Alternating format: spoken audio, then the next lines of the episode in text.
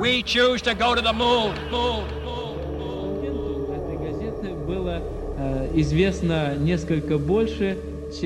When the Russians and the Americans went to space, they realized that they needed to be able to write.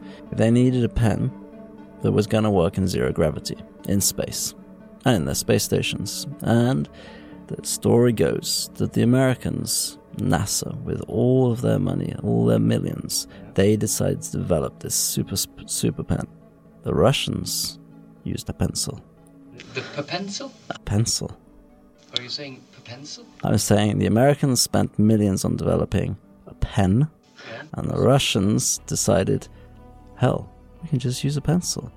It doesn't get affected by gravity.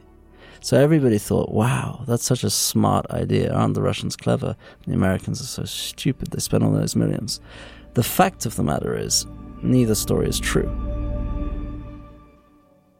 There was a man called Fisher who was an individual private inventor Fisher, what was his entire name? I don't know his first name. I can't remember.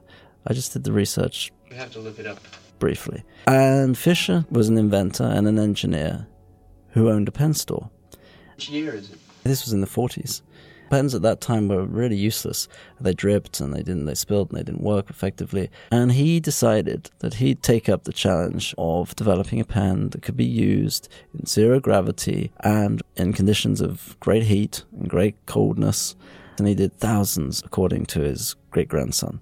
Thousands of pens trying to work this out until one day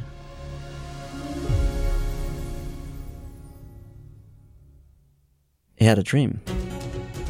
And in the dream, his father came to him and said, Hey, son, you need to use a pressurized chamber, and you need to use nitrogen, and you need to use ink, which has a slightly higher viscosity.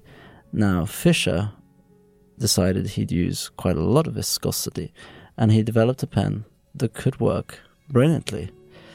And this pen was so great that not only did NASA decide to buy a ton of them, but so did the Russians, and it is used still today on the Mir space station by the Russians and the International Space Team.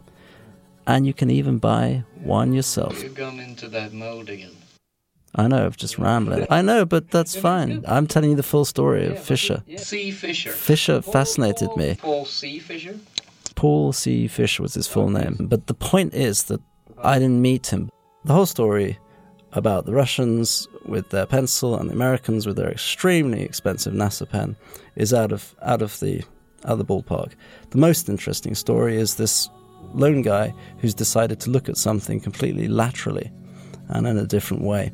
And that really brings me back to Sergei, the man that I met not so long ago. Glavetsky. Glavetsky. Sergei Glavetsky. Sergei Glavetsky. Yeah. Sergei Glavetsky.